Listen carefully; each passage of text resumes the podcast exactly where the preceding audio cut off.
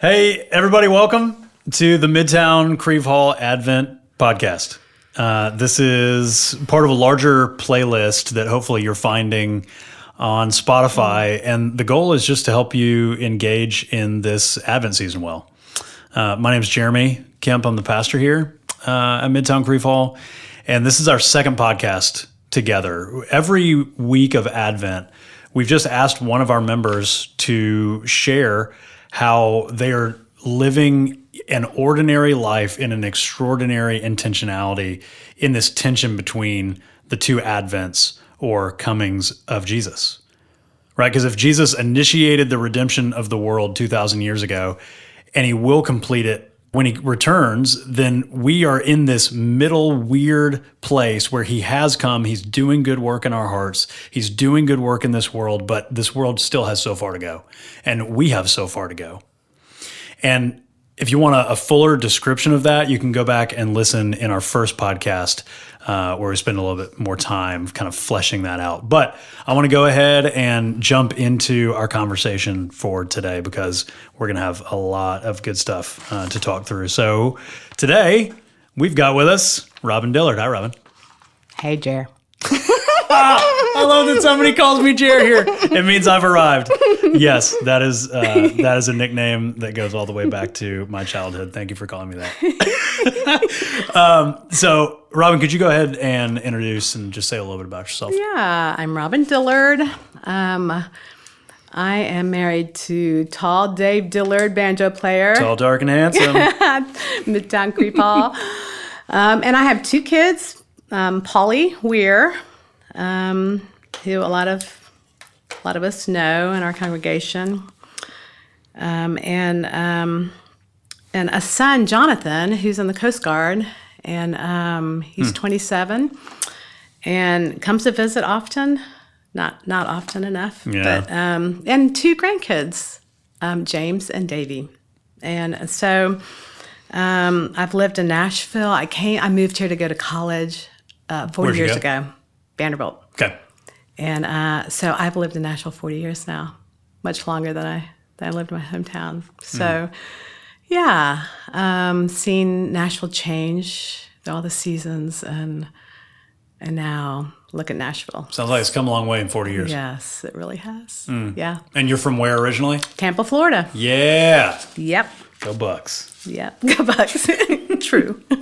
Sorry, Titans fans. Um, good. And tell us a little bit about the work that you're spending a lot of your time doing right now. Yeah, I work. I've worked with Servant Group for 30 years, and um, it's evolved through the years. But right now, I work a lot with refugees uh, in the Nashville area, and um, that has my heart. Yeah. So Love it. Well, that is, we're definitely going to dig way more into that and your work there. Because I think we have a lot to learn about even this sort of invisible group that lives right among us and is so easy to miss. Uh, so Yeah. I'm very thankful uh, to be talking with you today. But can we also, um, part of what we're trying to do is reflect on scripture to help lead us through uh, this Advent season. And we've been reflecting through the book of Isaiah, uh, both in our sermons and our time together on Sundays in worship, and also um, during the week in these podcasts. So, our passage today is Isaiah 11, verses 1 through 10. And Robin, could you read that for us? Oh, yeah, sure. Sh- there shall come forth a shoot from the stump of Jesse, and a branch from his root shall bear fruit. And the Spirit of the Lord shall rest upon him the Spirit of wisdom and understanding, the Spirit of counsel and might, the Spirit of knowledge and the fear of the Lord. And his delight shall be in the fear of the Lord. He shall not judge by what his eyes see, or decide disputes by what his ears hear. But with righteousness he shall judge the poor, and decide with equity for the meek of the earth. And he shall strike the earth with the rod of his mouth, and with the breath of his lips he shall kill the wicked. Righteousness shall be the belt of his waist, and faithfulness the belt of his loins. The wolf shall dwell with the lamb, and the shepherd shall lie down with the young goat, and the calf and the lion and the fattened calf together, and a little child shall lead them. The cow and the bear shall graze, their young shall lie down together, and the lion shall eat straw like the ox. The nursing child shall play over the hole of the cobra, and the weaned child shall put his hand on the adder's den. They shall not hurt or destroy in all my holy mountain, for the earth shall be full of the knowledge of the Lord as the waters cover the sea. In that day, the root of Jesse, who shall stand as a signal for the peoples, of him shall the nations inquire, and his resting place shall be glorious. Hmm. All through this passage, it, there are these echoes to sort of this this new world and this greater reality. You know, places like verse four that with righteousness he shall judge the poor and decide with equity for the meek of the earth. So righteousness, equity, justice, like these are all things that we mm. long to see and we mm. look at our world and it's just not like that. And that's part of the tension that we live in. And it's part of the tension that Isaiah is living in because part of part of Isaiah's job is to communicate for God, these are things I have against you, Israel. And one of those things that God has against his people Israel is that they're not caring for the poor. So God has a heart for the poor, always has, always will, um, and and that goes way deeper than even material poverty, all the way down to the poverty of our own selves and our own spirits. Uh, but that idea that He cares for the poor, and and that ironically, He's speaking to a group of people who would find themselves as refugees just a few years later, and have some of that same experience that a lot of the people that you work with do. And so this passage speaks so much to that reality of what it's mm-hmm. like to live as a refugee mm-hmm. in a way that all of us do. I I imagine that we live in this in between place where we're not home and we're pilgrims on the way to this home that is described here Right. but we're not there yet. So, anyways, in thinking about refugees, as we were reading through this passage, and who should we ask to mm-hmm. come and talk to us about mm-hmm. this perfect world of righteousness and justice where all are cared for and treated with the heart of God? Who can come and talk to us about that? And we thought of Robin Dillard. so, Robin, tell us a little bit more about Servant Group, what it is, what you do, where it came from, kind of the origin story, and all the rest.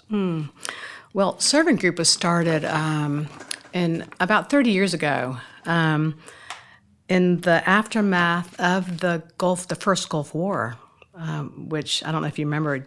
Were you even born? Yes. Come on.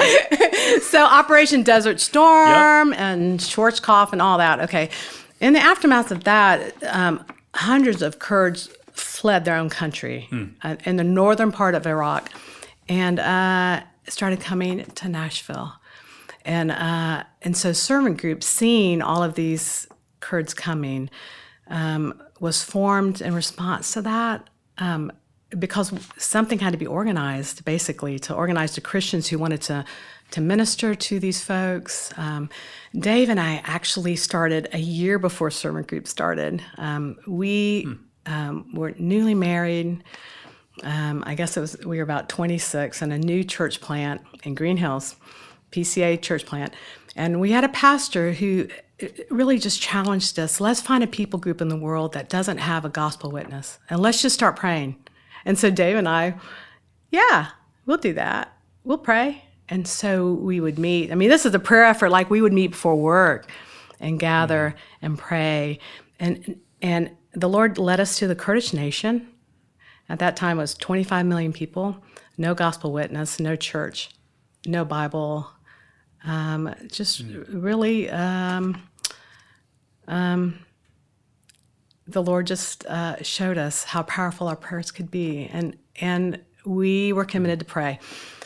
We did that for um, about a, a solid year, um, trying to trying to find out information about the Kurds. Who are they? You couldn't hardly find a book in the library about the Kurds, and especially a Muslim people group. Like no one knew Muslim people groups or what a Muslim even was. Because there's a lot more of a view of kind of that's the enemy. Yeah, yeah, but time, 30 years true? ago, Muslims were primarily in Michigan. Wow. Uh, and and so um, like we were finding books on Islam. What is Islam about? And s- so that was the movement. So after a year of that, um, I was eight months pregnant with Polly. Um, the end of the Gulf War happened. Um, they started coming to Nashville.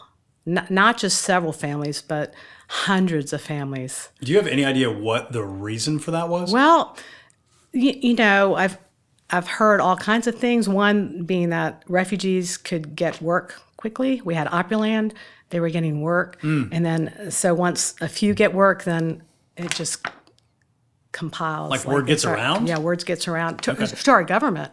And oh, these people can find work. people are helping them. There's a good church community. We're going to keep sending them, but but hundreds, literally. so they were placed by the government Yeah. here. We became, Nashville became the largest um, settlement of Kurds outside of Iraq in our nation. That's incredible. So Dave and I had been praying for over a year before they started coming.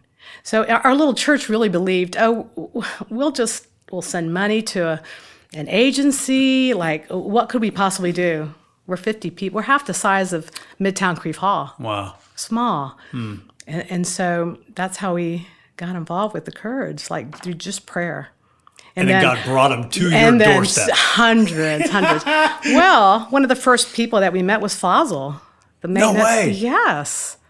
He, he was one of the first families that came, him and his brother's family. Wow. And so they were the original family that we helped settle. And, And um, Fazl's the custodian who's yeah. been helping us in our various places of Yeah. of dwelling for the past nine years Yeah, yeah. as a church. Yeah, so we walked into Crieve, you know, Crieve Hall for the first time. It was like, there's Fazil. You're like, what? oh my goodness. So anyway, Dave and I, we didn't know anything about refugee resettlement or the or, or any state agency or Fed ag- n- nothing. Really, it's like God just picked us up and plopped us right in the middle of this Kurdish community. Wow. And uh, and so that's how we got involved.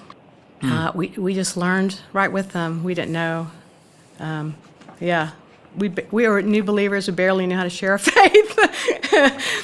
Anyway, and so fill in the gap from Um, yeah. then till now. What does that work look like these days? yeah, yeah, it's it's changed uh, because um, God did bring the Kurds here, and then God took. We we ended up joining servant group a year later, and then took servant group to Iraq and other places in the world wherever Kurds were, um, because we were their friend. And the, um, the, and the, at the time, Kurds had no friends. Um, the, the nations around them didn't like them. Um, and so we were their friends. Uh, and we ended up testifying in, in the Senate on the Kurds' behalf. He, God would just move us around wherever the Kurds needed an ally is where we went. Uh, for at least the first decade, we did translation projects in Nashville. The Jesus film was completed here in Kurdish. Um, we published a few books in their own language, telling them of their Bible history, like they're the ancient Medes. Uh, so, so they have a rich biblical history that, they, they didn't know know. Yeah. Wow. So that was the first decade, like telling them, you know, you're the Medes. Well, we just want to share, like, here, here you are in the Bible. So it was pretty easy. so, um, and then the, and then we started.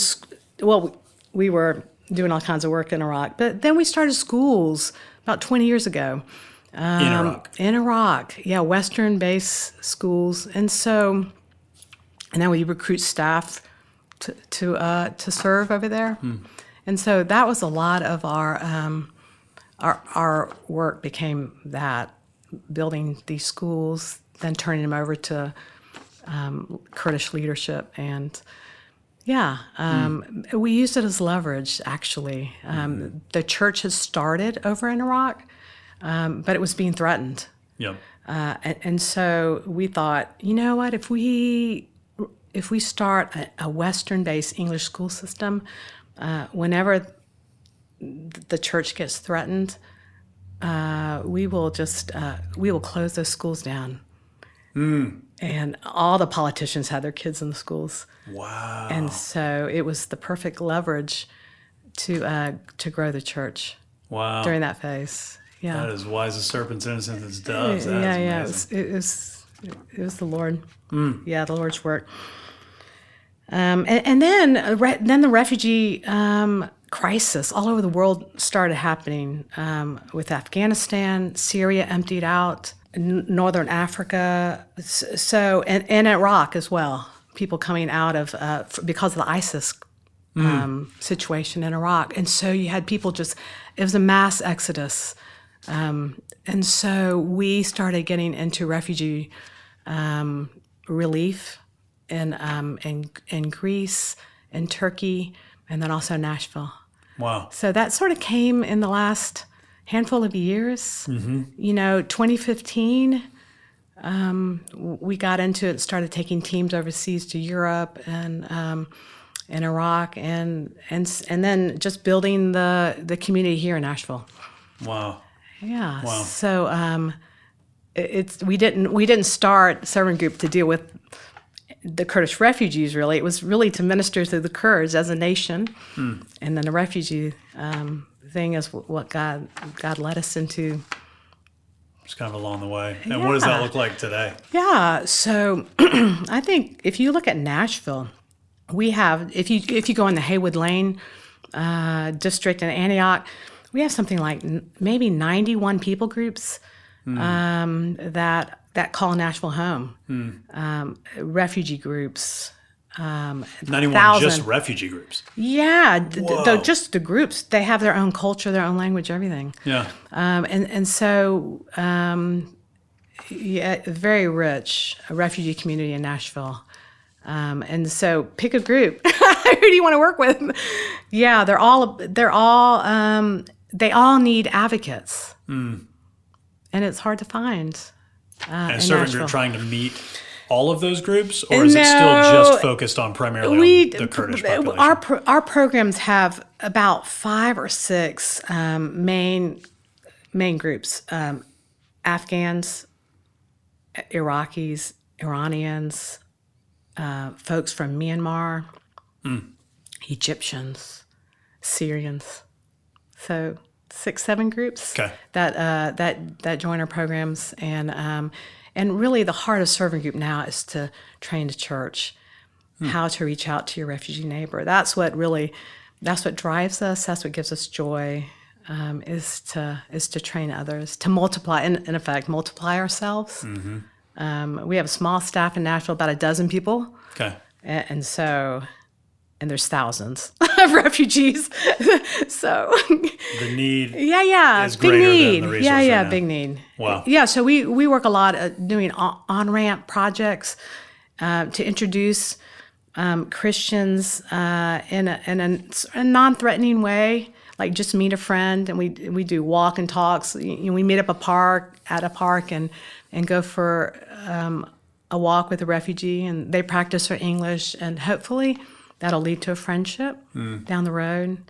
Um, so we, we do things like we call them on ramps, just uh, very non-threatening um, activities that Americans can can do and meet and have like a cross-cultural experience. Yeah. Our ESL programs like that too. You can come and be an assistant teacher for a little bit and just watch and participate and uh, or be in the child care, um, that sort of thing. Yeah, And the goal is in all of that to sort of build a relationship yeah, yeah. that is where real life change. Yeah, they the re- it's funny. I mean, the the refugees are not shy at all about meeting an American friend. Like most will not have a single American friend. So if they can have one American friend that they can invite over to coffee or tea, it's like they feel like they've um, accomplished something in the Oh, wow. Someone they can call if they need help with their kids, or so one American friend is sort of what we we try to Wow. give people that vision. And that can make all the difference for Yeah. a family. for for that family and then their kids and and their kids Mm. yeah it makes all the difference in the world yeah That's, there's so many more questions I want to ask you. Um, so, okay, maybe one more question, and then let's let's talk a little bit about the passage. Do you see? Are there any stories that stick out over the past number of years that you could, in you know, a confidential way, hmm. share about a family that you've seen changed by the work of Servant Group? well i, I think I, I think as you enter into a friendship with a family you enter into all of their needs. That may be helping them get a driver's license or sh- shift through their their um, food stamp papers or get them insurance or so I would say all of the families that we're working with have been impacted in that way that they have allies um, people that when they get this letter in the paper they can't in the mail that they can't read Wow. they're taking a picture of it and sending it to us. Uh, so I would say it, it, all the, the families in our programs, like right now we have about 65 in our ESL program, and in our sewing program, there's there's always about 50. Uh, so, and then it, there's a sea of volunteers that it takes to run those programs. So each of our volunteers, you know, ha- has friendships along the way with with these families. Um, one story that to me it, it sort of took me by surprise was there was this woman um, named Lena, and um, and, she came to town. She's she had three three sons, and she was pregnant with her fourth son, and um, and so I met her actually in in our English program, and uh, she was I was at that time I was teaching in the literacy the, the like the very first level, which the literacy program they they weren't educated in their own language, so you're trying to teach them really about how to learn symbols, something totally foreign to them as far as a new language, and so she was in that in that level, and, and so but her speaking of English was much better than you know her grammar and her writing, any of that. Uh, so this went on for like maybe six months, and um, she I got a phone call from her number, and so I answered it, and and it was her son, and uh, hello, ma'am, hello, teacher, this is Mohammed. Hi, what's up? Uh, I'm just on the phone because my mom wanted me to call you and she wanted to ask you something. And I said, About class? And he said, No. He said, She wants you to be her mom. Whoa. And I said, What? And she said she's her mom, she left her mom when she left Syria. Sorry. Mm. and she was pregnant. And she knew that she was going to need a mom. Hmm. And so she sent her son to call me to ask me. And I said, I will be. I'll be her mom. And so we developed just this just tight relationship. And um, and I saw her through the the birth of her of her son, and then just being with her in those those early months, just like a mom would be. And um, it just really made an impact on me because I really was thinking, you know what? I'm just teaching English, but I wasn't just teaching English like it, and it still does. It it it is so much more than just teaching English. It is it is um, fulfilling a need that all of these women have um, to be mothered and cared for and to call and and I never expected that. I just never thought about it, and I I didn't know. Yeah, so sorry, No, that's amazing. still crying over that one. She's since moved to Michigan, and I can't be in her house anymore, but we stay in touch. That's so neat. Well, help us reflect on this passage a little bit in how your work with Servant Group International brings some of that new heavens, new earth reality of this justice and righteousness and goodness to bear on Nashville. Yeah, you know, um, I love that passage. I especially love um, the part where he says, um, before that, verse 4, when it says, He shall not judge by what his eyes see or decide disputes by what his ears hear. And I think as Americans, um, part of what we do is be quick to judge if someone doesn't look like us or if they don't speak our language or if they're wearing a headscarf um, they're different they're not american i'm already judging them i can't be their friend just all that all that goes goes along with judging so this passage says it won't be like that. He will do what's right. He will do it with equity. And I think at Servant Group, what we do through our programs and training volunteers is we are giving these wo- women, especially, that's most of our population, we are giving them a voice.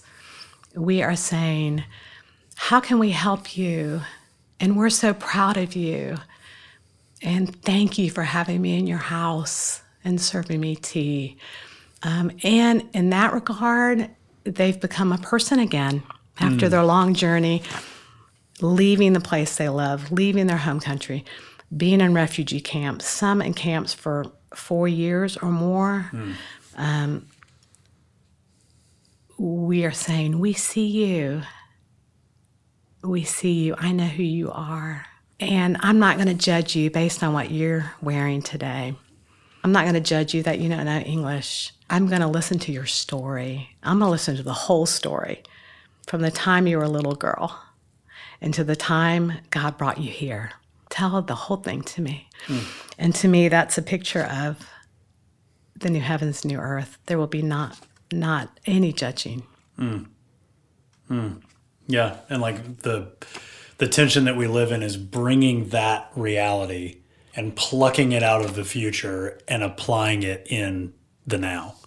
And that's that's what you're doing with servant group and that's, you know, I'm sure what that's a small microcosm of an entire life lived with sort of that future orientation. Well, the last thing we have to talk about, and we close uh, every one of our podcasts like this. Only Robin and I have the pleasure of uh, warming ourselves by these four candles, but we have one of the same sets of the Advent candle wreaths that you can pick up uh, at church on Sunday here in front of us. And we've got these two candles lit. Uh, on this second week of Advent, we light the peace candle as a, a memorial, a memento, a, a realization of the fact that we are headed for a world that is perfect in peace. So, could you talk a little bit about how does your work with servant group and how does just you in entering into this season, how does your work bring you and others peace? Yeah, you know when I when I see that word peace, I always go to God's word of shalom. Complete shalom is when everything is is unbroken, shall we say. and and we're all and we're whole in our beings. We're not broken either. Uh, and so to me that's the peace I see when I light the candle. Like that's the hope for for the refugees not to feel the brokenness um, or the longing or uh, for for their home or for their moms or any of that, but to be um, to be a whole person again, um, for their well being, to be recreated. I guess uh, for it to be shalom, much more than just our English word, I guess, of peace, but the full context of, of peace. Yeah, that's what I see. Yeah, and as those who have, like this passage also points to the reality that we are now able to receive that kind of shalom, not in total, Yes. but in part and in real part because yes. of the incarnation of Jesus. Yes, Prince of Peace, exactly. Yeah. and that dr- drives, of course, um, because when a person does come to the Lord, um, of course they feel that that peace they've never known, mm. internal peace. Mm. Yes, internal peace. Yeah.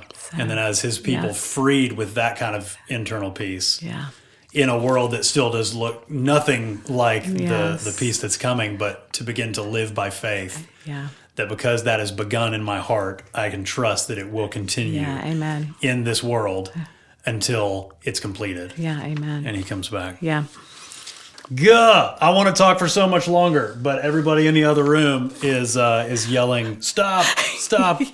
Just kidding. Um, but this is uh, this has been really good, Robin. I want to talk to you more about this um, and continue to Mm. Learn Jeremy. about what uh, your heart for the Lord and your heart for uh, this particular Mm. people group is um, something you don't come across very often.